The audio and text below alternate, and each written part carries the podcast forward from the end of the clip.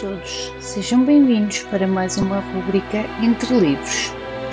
Como sugestão de leitura para esta semana, eu trago-vos o livro Cartas de uma Mãe, Catherine Dunne. Catherine Dunne é uma autora de grande sensibilidade psicológica e literária, que sabe fazer ressaltar com extremidade vitalidade o que há de romanesco em cada vida comum.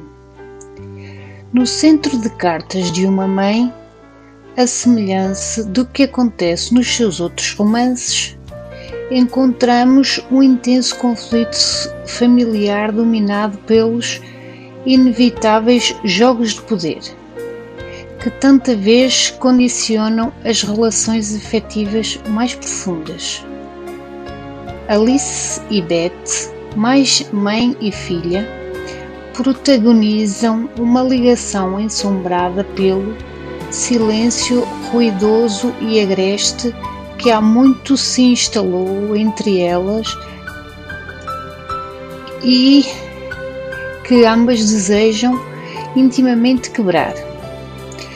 Cabe a Alice, condenada por uma série de acidentes vasculares, cerebrais e ciente de perder, poder perder a qualquer momento a lucidez, dar o seu primeiro passo quando o agravamento, quando o agravamento da doença deixa Alice em coma, Beth retoma a casa para se conciliar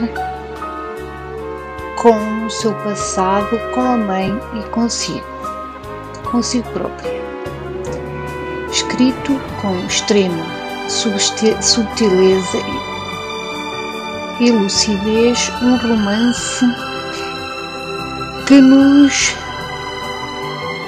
mostra a natureza leve dos afetos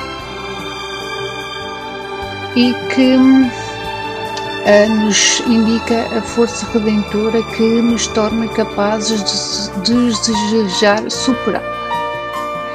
Catherine Dung é também autora de outros dois romances, Nunca é tarde para começar e A Outra Face do Amor. É um livro uh, extremamente importante que nos mostra realmente o poder dos afetos e que nos mostra a ligação que nós temos entre os nossos próprios familiares e os nossos uh, entes queridos.